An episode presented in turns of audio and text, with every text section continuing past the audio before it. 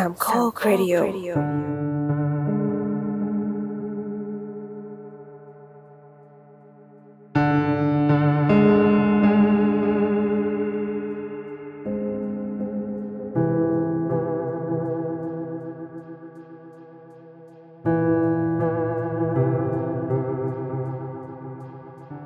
้วยบรรยากาศของห้องใหม่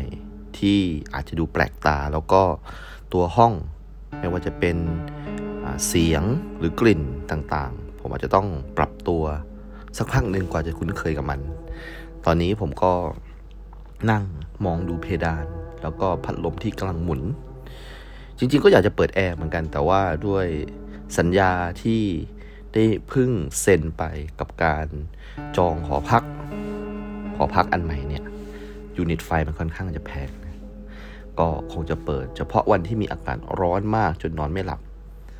หรือว่ามีความจำเป็นจริงๆ ที่จะต้องเปิด วันนี้อากาศก็ค่อนข้างถ่ายเท ตัวอาคารเนี่ยถ้าเปิดมุ้งลวด ให้ลมมันเข้ามาเนี่ย มันก็มีลมเบาๆ แล้วก็ค่อยๆแรงขึ้นเมื่อมันดึกขึ้นดึกขึ้น ผมก็ใช้วิธีนี้ในการเข้านอนทุกๆคืนแล้วก็สามารถเข้านอนฝันดีในคืนแรกได้ แต่กับคืนนี้มันแปลกประหลาดไปหน่อย ผมพยายามที่จะข่มตานอนแต่ว่า ก็นอนไม่หลับ สิ่งหนึ่งที่ผมพยายามคิดก็คือ เอ๊ะ มันเป็นเพราะว่าเรื่องของการที่มานอนตั้งแต่เมื่อวานเนี่ยเราไม่ได้ไหว้เจ้าที่เจ้าทางหรือเปล่า หรือบางครั้งเราอาจจะนอนผิดทิศหรือเปล่า อันนี้ไม่ได้ดูเลยว่าทิศที่วางเตียงอยู่เนี่ย มันเป็นทิศเหนือใต้ออกตกยังไง ซึ่งความเชื่อเนี่ยบางทีมันก็ต้องเชื่อไว้บ้าง เรื่องของเจ้าที่เจ้าทางเรามาอาศัยเขาอยู่ ผมนอนไม่หลับจริงๆ ผมก็ได้ยินเสียง เอ๊ะแต่นี่มันคือห้องที่ผมเช่าเพื่อนอนอยู่คนเดียวนี่ เสียงข้างนอก มันเป็นเสียงตรงระเบียงที่เปิดประตูมุ้งลวดออกไป ผมได้ยินเหมือนกับมีใครนั่งอยู่บนเก้าอี้ เก้าอี้ตัวนี้ผม มักจะนำติดตัวไปตลอด ไม่ว่าจะเป็นช่วงที่เป็นสมัยเรียน หรือว่าเรียนที่นครปฐมหรือว่าอ่าใช้ชีวิตเป็นครูช่วงแรก ๆ ที่ประจวบเป็นเก้าอี้ตัวโปรดของผม แล้วก็ผมมีความรู้สึกว่าทุกครั้งที่นั่งลงไป มันก็จะมีความสบายเกิดขึ้นมา ใครมานั่งเก้าอี้ของผม ผมรู้สึกถึงการขยับของเก้าอี้เสียงมันดัง อย่างที่ผมมักจะทำบ่อยๆ กับตัวเอง มันต้องมีใครมานั่งแน่ๆหรือเก้าอี้ขยับเอง ในหัวก็คิดแต่ถึงเรื่องการลบหลู่สิ่งศักดิ์สิทธิ์ มันจะต้องมีบางสิ่งบางอย่างที่ผมทำผิดพลาดไป ในการเข้ามาอยู่อาศัยในที่ใหม่แห่งนี้ ผมพยายามรวบรวมความกล้า เปิดประตูมุงลวดออกมา และสิ่งเห็นทำให้ผมประหลาดใจมาก ผมเห็นชายคนหนึ่ง รูปร่าง หน้าตา ความสูง เหมือนกับผมทุกประการ หรือถ้าเกิดจะพูดจริงๆ ก็คือเขาก็คือตัวผมเอง ที่นั่งอยู่บนเก้าอี้ตัวนั้น ในชั่วโมงนั้นคิดว่า หรือเราอาจจะหัวใจเฉียบพลันเส้นเลือดในสมองแตก หรือมีภาวะทางร่างกายบางอย่างที่ทำให้เรา ชีพจรดับลง และเสียชีวิต อย่างทันทีทันใดจนไม่รู้ตัวว่าเราตายไปแล้ว ผมไม่กล้าที่จะกล่าวสนทนากับตัวผมเองที่อยู่บนเก้าอี้แห่งนั้น คนที่อยู่บนเก้าอี้แห่งนั้นก็มอง มองแบบมองเป็นระยะไกลๆ มองไปดูวิวที่ไร้ความหมาย มองเลื่อยเปื่อยมือลอย เหมือนกำลังคิดอะไรอยู่ จนผมมีความรู้สึกว่าความเงียบที่เกิดขึ้น มันไม่ค่อยน่าไว้วางใจ ก็เลยเปิดประโยคสนทนาถามเขาไปว่า นายเป็นใคร ผู้ชายคนนั้นหันหลัง มองผ่านไหลมาทางผม แล้วก็บอกว่า ฉันก็คือไผ่ไงนี่คือวิญญาณหรือเป็นร่างกายหรือเป็นยังไงทำไมเราถึงมีสองร่างอยู่ในเวลานี้ไผ่ที่อยู่บนเก้าอี้บอกผมว่า เขาคือ AI AI ก็คือระบบอัจฉริยะที่อยู่ในอุปกรณ์สื่อสารหรือมือถือ AI คือสิ่งที่โลกจะต้องพึ่งพามันในอนาคต AI คือสิ่งที่จะมาทำการตัดสินใจยาก ๆ แทนเรา และนี่คือ AI ของผม เขาบอกว่าเขาเอคือ AI ที่ช่วยตัดสินใจแทนผมในหลาย ๆ เรื่อง เขามอง มาทางผม แล้วก็บอกว่า พักผ่อนเถอะ เวลาเนี้ยเป็นเวลาของเรา เมื่อนายตื่นเนี่ย ก็จะเป็นเวลาของนาย ผมแปลกใจมากทำไมเขาถึงพูดประโยคที่ดู ต้องตีความซับซ้อนอะไรขนาดนั้น แล้วถ้านายเป็น AI ทำไมนายถึงมีชีวิตเลือดเนื้อขึ้นมาได้ไผ่ที่เป็น AI ก็ถามผมกลับมาว่า แล้วทำไม เราถึงถามคำถามนี้กลับไปที่นายบ้างไม่ได้ ก่อนที่ประโยชน์สนทนาจะกลายเป็นบทอภิปัญญามากมายเกินไปกว่านี้ ผมตัดสินใจ ตอบเจ้า AI ไปว่า นายเป็นผีใช่ไหม AI บอกว่า ผีก็คือผี AI ก็คือ AI ฉันไม่ใช่ผี ฉันคือนาย ฉันคือนายที่รู้จัก ตัวนายดีกว่าใคร ฉันคือ AI ของไผ่ที่รู้จักไผ่ว่าไผ่นั้นชอบอะไร ไผ่นั้นคิดยังไง ไผ่มีประวัติศาสตร์ความเป็นมาอย่างไร ฉันรู้ทุกอย่างเกี่ยวกับตัวนาย เพราะฉันคือนาย ในวันหนึ่งที่นายไม่สามารถหาคำตอบให้กับชีวิตได้ ฉันมีคำตอบให้นาย ก่อนที่นายจะหลับลงไป ฉันรู้แม้กระทั่งว่า นายแอบเปิด ดูหนังผู้ใหญ่หนึ่งเรื่อง แล้วก็เข้าไปห้องน้ำแล้วก็ช่วยตัวเอง เพื่อให้ความเครียดมันผ่อนคลายลง และนายสามารถจะข่มตาหลับได้ เพราะฉันอยู่ในอุปกรณ์สื่อสารที่นายเข้าไปหาข้อมูล ฉันรู้ว่านายต้องการอะไร ชีวิตนายมีความฝันสูงสุดคืออะไร เพราะฉะนั้นถึงตอนนี้ขอเวลาให้ฉันได้มีชีวิตของฉันเองบ้าง นายไปนอนซะเถอะ แล้วเดี๋ยวพรุ่งนี้นายก็ใช้ชีวิตของนายตามเดิม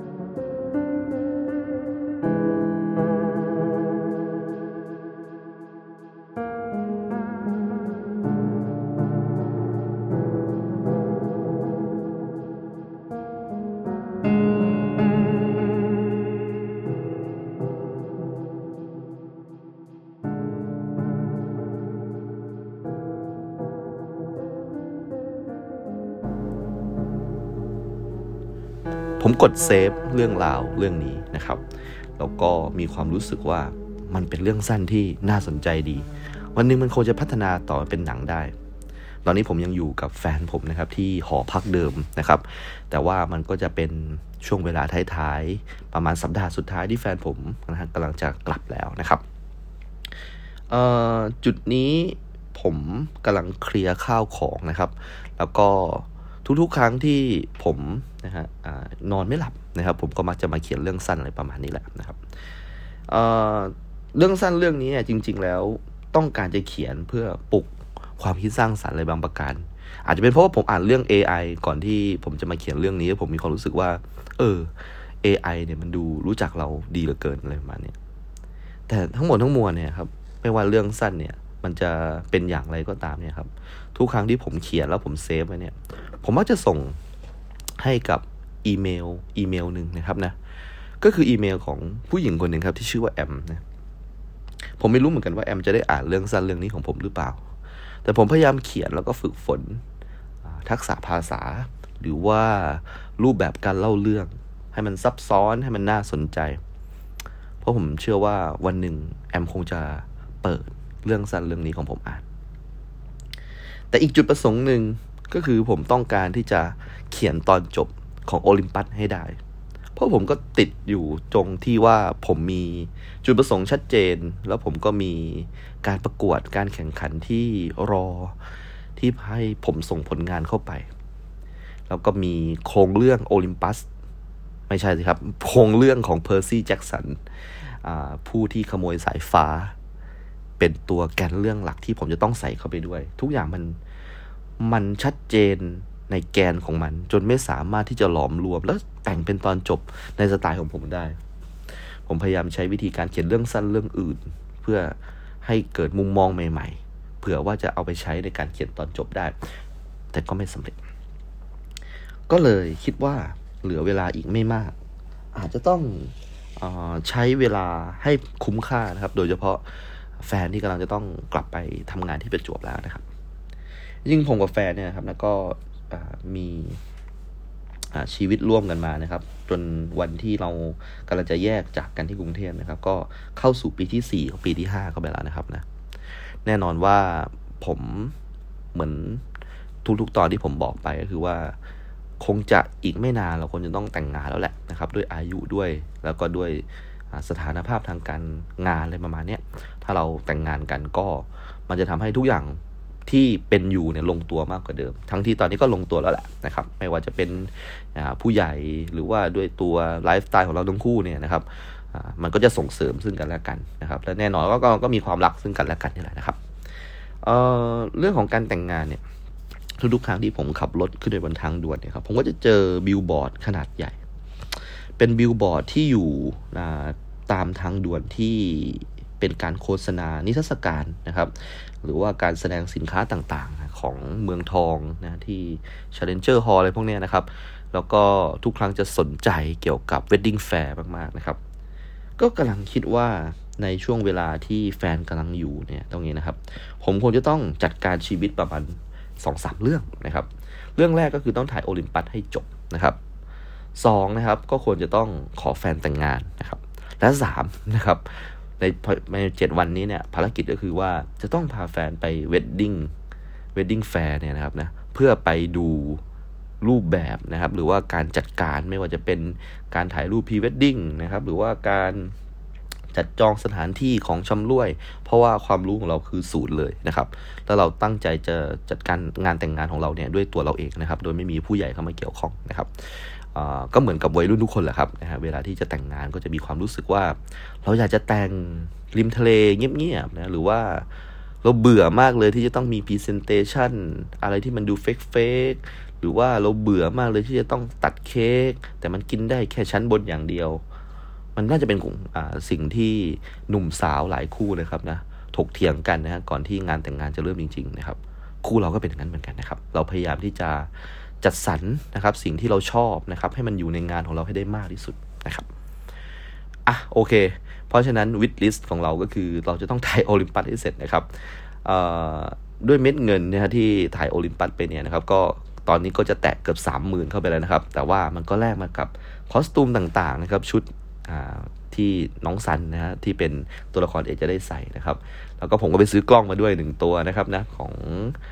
Nikon นะครับเอาไว้ถ่ายเผื่อว่าจอแจเบี้ยวนะครับนะไม่เขาไปมาช่วยผมนะครับ แล้วก็อุปกรณ์ต่างๆเนี่ยก็น่าจะพอที่จะถ่ายหนังได้ ตื่นเต้นมากครับ ความรู้เต็มหัวเลยนะทฤษฎีหนังเยอะแยะไปหมดนะครับ เรื่องที่อยากเล่าก็เยอะมากนะครับ แต่ว่าพอมาทำจริง ๆ แล้วเนี่ยครับก็ยังยังคงรู้สึกตื่นเต้นแล้วก็เอ่อไม่ไม่อยากไปวิพากษ์วิจารณ์นะครับ ผู้กำกับคนใดอีกเลย เมื่อรู้ว่า การทำหนังให้มันยากจริง ๆ นะครับ มันมันมันไม่ง่ายเหมือนการวิจารณ์เลยนะครับนะ ซึ่งตรงนี้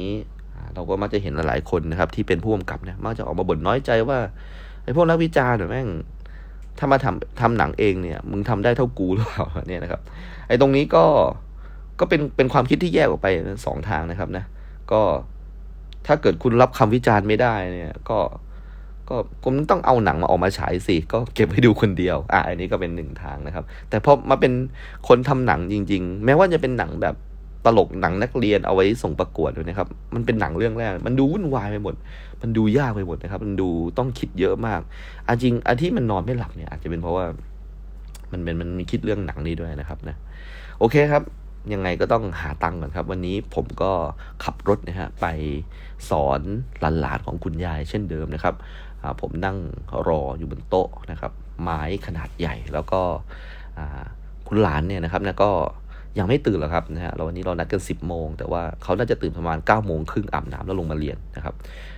ผมก็ไปนะฮะประมาณ9ก้าโมงครึ่งนะครับ ก็ไปเนี่ยก็จะมีแม่บ้านนะครับ ชงกาแฟให้ผมกินนะครับนะตอนนี้เขาเลิกคันเข่าแล้วผมขอว่าไม่ต้องคันเข่าเข้ามานะครับ ก็ระหว่างที่นั่งรอเนี่ยครับนะจริง ๆ แล้วก็ไปเพื่อไปไปนั่งคิดบทแหละนะครับคิดบทตั้งไว้ก่อนนะครับ จริง ๆ แล้วเวลาเราไปตอนไหนเนี่ยนะครับคุณแม่คุณพ่อเขาก็จะดีนะเขาจะคิดเวลาที่ผมมานะครับ เป็นเวลาเริ่มสอน เพราะว่าถือว่าครูเสียเวลานะครับนะแต่จริง ๆ แล้วการที่มาบ้านของหลานคุณยายเนี่ยนะครับนะมันเป็นการที่ผมได้มีที่เงียบๆนั่งคิดตอนจบนะครับ ผมยังคิดตอนจบไม่ออกสักทีนะครับ ทำท่าจะคิดออกอยู่ดี ก็มีเจ้าหมาตัวนึงวิ่งเข้ามานะครับในห้อง มันเป็นหมาที่คุณยายรักมากนะครับนะเป็นหมาที่ขนสวยๆเลยแหละนะครับนะมันไม่ใช่พันพุดเดิ้ลมั้งฮะน่าจะเป็นพันที่ขนมันตรงๆแต่ผมไม่มั่นใจว่าพันอะไรนะครับ แต่ก็ได้รับการดูแลมาอย่างดีมากนะครับ เหมือนจะมีแม่บ้านคนหนึ่งที่ทำหน้าที่อาบน้ำและแปลงขนให้มันทุกวันนะครับทำให้ถ้าเกิดเอาจมูกไปถูที่ขนมันเนี่ยก็จะรู้สึกสดชื่นนะเพราะมันได้รับการดูแลเป็นอย่างดีนะครับ ผมมองไปเรื่อยๆนะครับ นอกจากเจ้าหมาตัวนี้ที่อยู่ในห้องกับผมนะฮะ มันหมอบรอนะครับ ตรงช่องว่างระหว่างประตูนะครับ ตรงช่องระหว่างประตูเนี่ยแอร์จะเย็นมาก เพราะว่าข้างในเนี่ยคุณคุณยายนอนอยู่นะครับ แล้วเจ้าหมาเนี่ยก็คือคงจะชอบอากาศเย็นนะเนาะ แต่ว่าทางพยาบาลนะครับทางพี่พยาบาลที่ผมรู้จักเนี่ยนะครับ แกก็บอกว่ามันไม่ควรเอาสุนัขเข้าไปในห้องนั้น เพราะเดี๋ยวคุณยายแบบอาจจะติดเชื้ออะไรประมาณนี้นะครับ ก็ถ้าเป็นไม่ได้ก็คือให้มาเล่นหน้าห้อง แล้วก็ให้ห้องที่คุณยายอยู่เนี่ย ซึ่งมีอุปกรณ์การแพทย์อะไรเต็มไปหมดเนี่ยครับให้มันสะอาดที่สุดครับโอเคครับ ตอนนี้ผมก็อยู่กับหมาหนึ่งตัว แล้วก็มีมีเปียโนนะครับ ผมเพิ่งสังเกตว่ามันมีเปียโนยกขึ้นมาตัวหนึ่งในห้องนี้ด้วยนะครับ เปียโนนี้เป็นเปียโนไม้เก่าๆนะครับนะซึ่งผมสอบถามนะครับนะแม่บ้านก็คือว่า เหมือนกับคุณยายเพิ่งเอาเปียโนตัวนี้มาจากบ้านเก่าของแกนะครับ ที่อยุธยาประมาณนี้นะครับ แต่ก่อนคุณตาคุณยายเนี่ยก็เป็นคุณนายแล้วก็เป็นเหมือนกับเป็นวงการการทูตถ้าผมจะไม่ผิดนะเป็นวงการต่างประเทศอะไรประมาณนี้นครับ แล้วเขาก็จะมีบ้านอยู่ที่อยุธยาด้วยนะครับเขาเพิ่งย้ายเปียโนตัวนี้มานะครับนะแล้วก็เหมือนกับมันว่าเป็นเปียโนที่คุณยายรักมากนะครับนะ แล้วก็มีช่วงหนึ่งที่น้ำมันท่วมนะครับ เขาก็เลยย้ายมาอยู่ตรงนี้อย่างถาวรนะครับ เพราะว่าเพื่อไม่ให้ของรักนะต้องจมน้ำไปนะครับและแล้วนะครับนะหลานคุณยายก็ก็มานะครับ แล้วผมก็ยังคิดตอนจบไม่ได้ แล้วก็ต้องทำงานแล้วแหละนะครับก็ทำงานให้คุ้มค่านะครับ ที่คุณพ่อคุณแม่เขาไว้ใจผมนะครับ ก็สอนนะหลานนี้นะครับหลานคุณยายมาโม้ผมเลยว่าเขาได้ฟิสิกส์เต็มอีกแล้วนะครับนะ ในขณะที่ชีวะได้หนึ่งนะครับ ได้เกรดนะประมาณนี้นะนะฮะเคมีก็ไม่ได้เรื่องนะครับคณิตกับฟิสิกส์นี่เต็มอีกแล้วนะครับผมก็ก็ดีใจนะครับนะแล้วก็มีความรู้สึกว่า เออเฮ้ยหรือว่าพลังแห่งการเรียนรู้มันมีอยู่จริงเนี่ยถ้าเราตั้งใจจริง ๆ เนี่ย เราก็เรียนได้หรือเปล่าใครก็ได้ หรือว่านักเรียนคนไหนเนี่ย ถ้าเกิดสมมุติว่าถ้าจะเอาจริงสักอย่างทำได้อยู่แล้วนะครับ ก็ก็ดีใจก็เป็นเรื่องดีๆนะครับ เพราะว่าวันนี้เนี่ยครับ หลังจากสอนนะครับหลานคุณยายแล้วเนี่ยนะครับ ผมนะก็คงจะต้องไปถ่ายหนังยาวๆเลยนะครับนะพี่พยาบาลเดินออกมานะครับ ระหว่างที่ผมกำลังสอนนะครับ แล้วแกก็เห็นว่าผมแบบกำลังรอหลานของคุณยายเนี่ยทำโจทย์อยู่ใช่ไหมแกก็มาโม้ให้ฟังว่าเนี่ยลูกสาวแกกำลังจะมาที่นี่แล้วนะเออเนี่ยไม่นานแล้วเนี่ยตอนนี้กำลังเตรียมตัวดีไม่ดีอาจจะเป็นวันมะรืนนี้เนี่ยก็อาจจะมาแทนแกแล้วนะยังไงก็ มาดูคุณยาย แล้วก็มาทำหน้าที่ตรงนี้แกจะได้ไปดูงานเลยที่แกของแกที่บ้านนอกประมาณนี้ผมก็บอกดีใจด้วยนะโอเคเดี๋ยวถ้ายังไงก็มีอะไรเดี๋ยวผมช่วยแนะนำแล้วกันผมจะไปแนะนำเขาได้ยังไงครับผมมาสอนพิเศษเท่านั้นเองนะครับนะแกก็คงจะเล่าให้ฟังด้วยความดีใจแหละลูกสาวคนเดียวของแกนะครับนะก็หลังจากนั้นผมก็ออกมาจากบ้านนะครับนะแล้วก็ขับรถยะลาที่ ประตูมันสีเพี้ยนๆอยู่นะครับนะไปยังบ้านนะครับของคุณซันนะครับ บ้านของคุณซันนี่อยู่แถวติวานนท์นะครับ แล้วก็ไปรับเขาขึ้นมา แล้วคุณซันก็พาผมไปบ้านของน้องหมีนะครับ ซึ่งเป็นนักแสดงเด็กของเรานะครับนะวันนี้เราตัดสินใจถ่ายเฉพาะสิ่งที่มันอยู่ในบท ซึ่งแน่นอนว่ายังไม่มีตอนจบนะครับนะ เราก็หวังไว้ว่าพอเราได้เห็นภาพอะไรบ้างเนี่ยครับนะเราอาจจะคิดตอนจบออกก็ได้นะครับ อาจจะเป็นวิธีการด้นสดประมาณหนึ่งนะครับนะ ก็ถ่ายตามแผนการที่เราวางไว้นะครับ ผมก็ไปรับคุณจอแจนะครับนะคุณจอแจเอาเลนส์หลายขนาดมากนะใส่ในกระเป๋าของแกนะครับ เหมือนกับแกเอาทุกอย่างที่แกมีที่บ้านมาด้วยนะครับนะผมรู้สึกเกรงใจมากเลยว่า คุณจอแจอุปกรณ์ครบมาก มีไมค์ที่เป็น wireless mic นะครับนะแล้วก็เหมือนกับประมาณว่าแกเอาสิ่งที่เรียกว่าโกลโปมาด้วยนะครับ ตอนนั้นผมไม่รู้จัก GoPro เลยครับว่ามันเป็น กล้องที่สามารถรีโมทได้จากระยะไกลนะครับ เราทิ้ง GoPro ไว้ในน้ำแล้วก็ถ่ายภาพใต้น้ำโดยกดตัวอัด record เนี่ยจากมือถือก็ได้นะครับ เจ๋งมาก ๆ เลยนะครับปรากฏว่าทุกๆอย่างเนี่ยครับก็เริ่มต้นที่หมอชิตนะครับนะเราก็ไปที่หมอชิตแล้วก็ถ่าย location นะฮะที่เป็นเจ้าเด็กนะที่ชื่อเจ้าหมีนะครับนะไปรับลุง ซึ่งกำลังเดินทางมาจากโอลิมปัสนะครับแล้วก็มาลงที่หมอชิตนะครับ จริงๆ แล้วควรจะต้องไปรับที่สายใต้นะครับ แต่เราก็พยายามเปลี่ยนบท เพราะว่าเราขี้เกียจไปสายใต้เพราะมันไกลนะครับ เราเอาที่ใกล้ๆบ้านเราแล้วครับ แล้วก็ความเป็น location ก็ได้นะครับเราก็พยายามจะบอกว่าเฮ้ยมึงมาผิดที่แล้วนะโอลิมปัสมันอยู่ภาคใต้ มันไม่ได้ไปอยู่ภาคเหนืออีสานประมาณนี้นะครับ เพราะฉะนั้นไอ้เจ้าซันนะครับนะก่อนที่เขาจะมาทำงานกับผมเนี่ยนะครับ เขามักจะเปรยๆกับผมว่าเขาชอบนะฮะคุณตาเลดด็อกมากๆ เขาชอบอการเล่นแผลงๆนะครับของทีม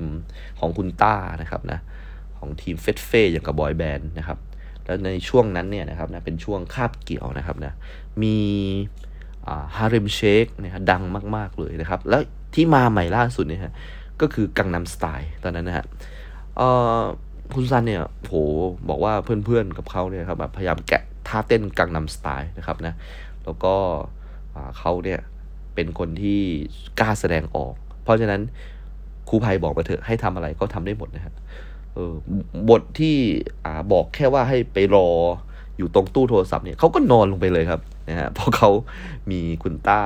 นะครับ Red Dog เนี่ยฮะแห่งเฟสเฟ่บอยแบนด์เนี่ยเป็นไอดอลนะครับเขาก็นอนอ่านหนังสือพิมพ์ นอนลงไปบนพื้นเลยนะครับ ถ้าคุณแม่เขารู้ว่าผมพาลูกเขามานอนบนพื้นใน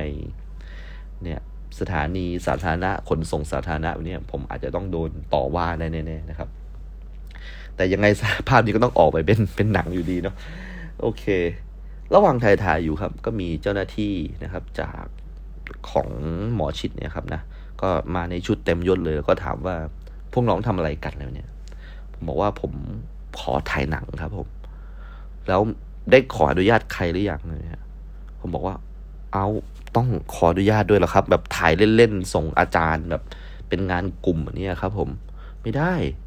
จะมาถ่ายอย่างนี้ไม่ได้ต้องไปขออนุญาตก่อนแบบนี้แล้วเขาก็แบบว่า บอกว่าถ้าไม่ถ้าไม่มีใบอนุญาตเนี่ยพี่ให้ถ่ายไม่ได้นะเนี่ยครับแล้วแบบโห เรายังเหลือประมาณสักสามสิบเปอร์เซ็นต์นะที่จะต้องถ่ายในนี้นะครับ เลยก็เลยต้องเปลี่ยนแผนในตอนนั้นเลยว่า โอเค เนื้อเรื่องตรงนี้ไปถ่ายตรงไหนทดแทนได้บ้างนะครับ จริง ๆ แล้ว มันก็พอจะได้นะครับ เพราะว่ามันเป็นเนื้อเรื่องที่เกี่ยวกับการเล่าเรื่อง เราจะอาจจะใช้สถานที่อื่นได้นะครับ ผมก็ถามนะครับกับซันว่า เฮ้ย ไอเรื่องนี้เนี่ย เดี๋ยวยังไงเราถ่ายกันพรุ่งนี้ก็ได้ เดี๋ยวเราขอไปแก้บทไอ้สามสิบเปอร์เซ็นตรงนี้ก่อนว่า เราจะใช้สถานที่ที่ไม่ใช่หมอชิดเนี่ยที่ไหนดีนะครับ ก็การถ่ายในวันนี้อ่าก็จะเลิกเร็วสักนิดหนึ่งเพราะว่า นะครับเราไม่รู้เลยว่าการมาถ่ายในสถานที่อย่างหมอชิดเนี่ยต้องมีใบอนุญาตด้วยนะครับนะก็เห็นเขาเขาก็ถ่ายกันนะครับนะโอเคอะต้องอนุญาตก็ก็ต้องทำตามที่เขาว่านะครับนะกก็ต้องเคารพกฎของสถานที่เขาด้วย วันรุ่งขึ้นนะครับ ผมก็เหมือนเดิมนะครับ แต่ว่าผมมีความรู้สึกว่าผมเกรงใจคุณจอแจมากนะครับ เหมือนกับเขาก็มีงานของเขาเหมือนกันนะครับ แต่ว่าก็ต้องมาตามถ่ายตามอะไรตรงนี้ให้ผมนะครับ ผมคิดโลเคชันใหม่ที่จะมาเล่าเรื่องแทนที่ตรงหมอชิดเนี่ยครับเป็นร้านแกงป่าแถวบ้านนะครับนะอาหารป่าครับ ร้านเนี่ยมันเป็นร้านแบบที่เผ็ดจัดมากเลยนะครับนะแล้วก็ผมเนี่ยนะครับไม่กล้าเข้าไปกินในตอนแรก เพราะว่ามันดูเป็นป่าๆมาก ๆเลยนะครับ อาจจะเป็นด้วยความชอบนะฮะที่อาจจะชอบไม้ประดับไม้บ้านอะไรแบบนี้ครับนะเจ้าของร้านก็จะมีต้นไม้ให้เต็มด้านหน้าไปหมดเลยนะครับ เข้าไปก็จะกลัวๆนิดนึงว่าแบบมันมีร้านอาหารอยู่ในนี้จริงหรือเปล่าเนะครับ พอเข้าไปก็จะเจอว่าเออนะบรรยากาศข้างในก็ดีนะครับผมไปกินกับแฟนบ่อยๆนะครับ มันจะมีห้องที่เป็นโซนห้องแอร์นะซึ่งเป็นห้อง VIP นะครับนะจริงๆเราไม่ต้องจ่ายเงินเพิ่มก็เข้าไปกินได้นะครับนะเหตุผลที่ผมชอบมากๆนะครับในห้องนี้ก็คือจะมีนาฬิกาโบราณนะครับ นาฬิกาโบราณเนี่ยมันทำให้ผมนึกถึงเหตุการณ์บางเหตุการณ์ในชีวิตนะครับนะทุกท่านคงจะเคยเห็นนาฬิกาโบราณที่มันมีลูกตุ้มนะครับไอ้ลูกตุ้มเนี่ยมันก็จะแกว่งนะด้วยมุมเล็ก ๆ แล้วก็ สม่ำเสมอเที่ยงตรงนะครับ ไม่ไม่ไม่มากไม่น้อยนะครับ ก็จะแกว่งแกว่งแกว่งไป แล้วก็บอกเวลาอย่างเที่ยงตรงนะครับ ผมชอบอตัวนาฬิกาโบราณพวกนี้มาก แล้วก็คิดว่าวันหนึ่งถ้ามีหนังเนี่ยอยากจะให้มันอยู่ในหนังของผมนะครับด้วยความที่เป็นคนชอบนาฬิกาโบราณอยู่แล้วนะครับ แล้วก็นาฬิกาโบราณมีความหมายบางประการนะครับ ก็เลยอยากจะให้ทางซันนะครับ แล้วก็ให้หมีเนี่ยนะครับมามาถ่ายฉากนี้กันนะครับนะ เราก็ถ่ายนะครับ วันนี้มีสองฉากนะครับ ช่วงบ่ายผมนัดเพื่อนไว้นะครับนะเพื่อจะต้องไปที่พันทิพย์งาวงวานเพื่อที่จะถ่ายฉากขายของนะครับ ขายสินค้าของสปอนเซอร์นะครับนะแล้วก็เพื่อนก็จะเป็นคนที่พูดคล่องมากเกี่ยวกับรุ่นสเปคหรือโปรเนี่ยเขาดูน่าเชื่อถือมาก เพราะเขาอยู่ในวงการโทรศัพท์ประมาณนี้นะครับ เราก็มีบทนะครับที่ยังไม่เสร็จ ตอนนั้นก็ยังไม่เสร็จนะครับ ซึ่งเอาจริงๆ วันนี้ควรจะต้องถ่ายจบแล้ว เพราะผมเกรงใจจอแจมาก เขาขนอุปกรณ์แบบจัดเต็มมาให้ผมมาสองวันแล้วนะครับ ตอนนั้นผมแบบถ่ายไปด้วยแล้วคิดตอนจบไปด้วยนะครับนะ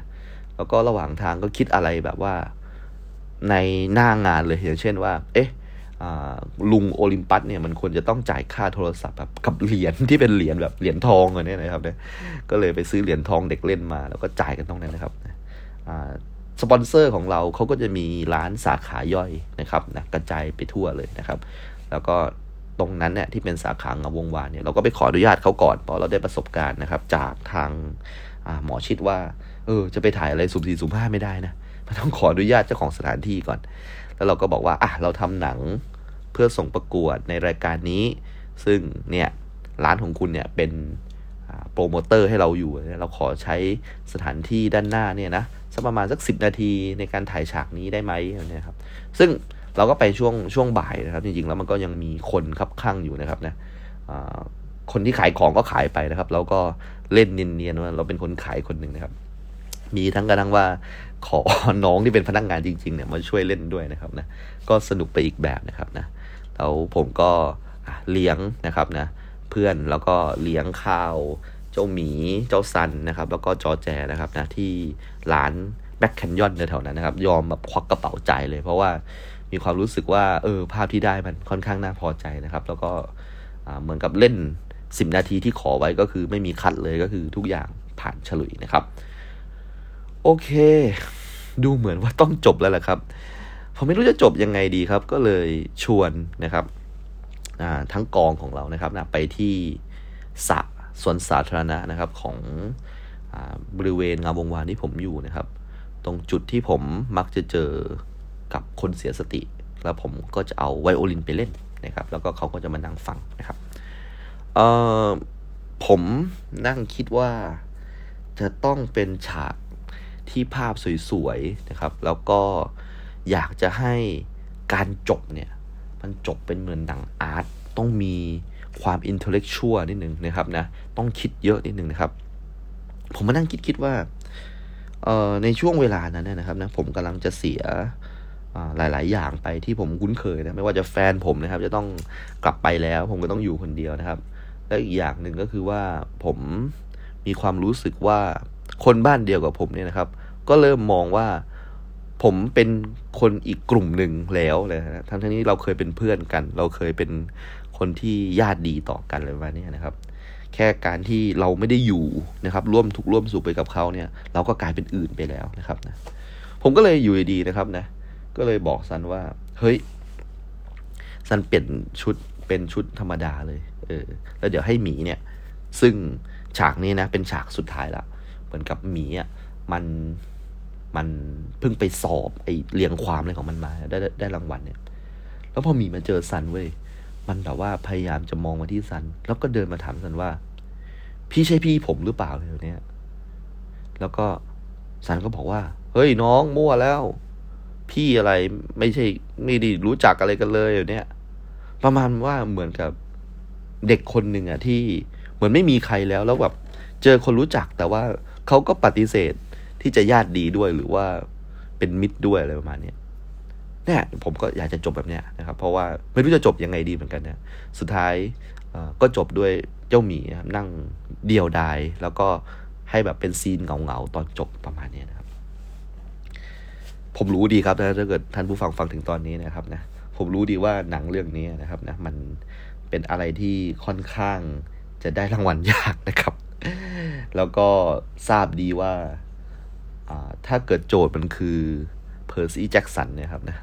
มันไม่ควรจะมีสามจังหวัดชายแดนภาคใต้มาเกี่ยวตั้งแต่ต้นแล้วนะครับ นั่นแหละครับ มันมีจุดประสงค์หลายอย่างอยู่ในหนังเรื่องนี้มากเกินไปนะครับนะแล้วก็ตอนจบเนี่ยนะครับ ถามถึงความพอใจเนี่ยผมพอใจมากนะครับ ผมเคยอ่านงานของนิโคลายโกโกนะครับชื่อนี้หรือเปล่าไม่มั่นใจนะครับ เป็นนักเขียนชาวรัสเซียเอ่อนิโคลายโกโกเนี่ยนะครับ เขียนเรื่องเสื้อโค้ทนะครับ เป็นเรื่องเกี่ยวกับ ชนชั้นกรรมาชีพที่ไม่ใช่ชนชั้นกรรมาชีพแบบเป็นราชการแบบระดับล่างนะครับที่เก็บเงินมาทั้งชีวิตเพื่อซื้อเสื้อโค้ทนะครับ แต่ว่าตอนจบเนี่ยมันก็เป็นแบบคล้ายๆ ดรามาติกนิดนึงนะครับ แล้วก็สร้างบาดแผลในจิตใจให้กับตัวละครมากๆนะครับ อาจจะเป็นเพราะอิทธิพลจากเรื่องเสื้อโค้ทเนี่ยทำให้ผมจบโอลิมปัสแบบเนี้ยนะครับ และอีกอย่างหนึ่งก็คือในช่วงเชิงอัดด้านหลังเนี่ยนะครับนิโคลายโกโกมักจะบอกว่าเขาแต่งหนังสือไว้หลายเรื่อง แต่เรื่องที่มันไม่ใช่เนี่ยครับนะเขาไม่อยากให้มันตีพิมพ์นะเพราะเขามีความรู้สึกว่าวันหนึ่งสิ่งเหล่านี้จะกลับมาประจานเขานะครับ เขาก็เลยตัดสินใจเลือกที่จะเผามันทิ้งนะครับ ไม่ให้มันไปสู่สายตาใครซึ่งมีบางคนที่เคยอ่านแล้วก็เราบอกว่ามันเป็นหนังสือที่ดีเป็นงานที่ดีนะแต่ว่าสุดท้ายก็ไม่มีตัวหนังสือนี้อยู่จริงอีกแล้วในโลก เพราะว่ามันถูกเจ้าของผลงานเผาไป ผมกำลังนั่งคิดว่า ผมสามารถจบให้มันป๊อปให้มัน mass ได้ จบให้มันสนุกได้ จบให้แบบทุกคน happy enjoy ได้ แต่นั่นแหละครับ ถ้าผมทำอย่างนั้นจริงอะผมก็คงจะต้อง delete ไฟล์นั้นทิ้ง ไม่ต่างกับที่นิโคไล โกกอล โยนหนังสือที่ไม่ใช่ของเขาลงไปในกองไฟ ผมคิดอย่างนั้นนะฮะ ก็เลยพยายามจะจบตามแบบฉบับที่ผมรู้สึกว่าผมอยากจะจบแบบเนี้ยนะครับ แล้วมีความรู้สึกว่า อย่างน้อยมันก็เป็นหนังเรื่องแรกของเรา มันเป็นหนังที่เราควรจะพอใจที่สุด เพราะมันอาจจะเป็นเรื่องสุดท้ายก็ได้ เราจะได้มีความรู้สึกว่าเอาล่ะอย่างน้อยเราได้ทำหนังที่เราอยากทำจริง ๆ เราได้สื่อสารในประเด็นที่เราจะสื่อสารจริงๆนะแล้วมันจะได้เงินหรือเปล่าไปนี้ก็ไม่มั่นใจนะครับ เอาละครับ ตอนนี้ผมได้ฟุตเทจมาก้อนหนึ่งนะครับ แล้วก็เราจะมาหัดตัดต่อกันดูนะครับ แล้วตัดต่อเสร็จแล้วก็คงจะต้องอัปโหลดตามกติกาครับ มันจะมีอะไรเกิดขึ้นต่อจากนี้นะฮะ เรามาฟังในครูวัยรุ่นนะครับ EP หน้าครับสำหรับ EP นี้ ไว้เท่านี้ครับ ขอขอบคุณสำหรับการรับฟังครับ สวัสดีครับ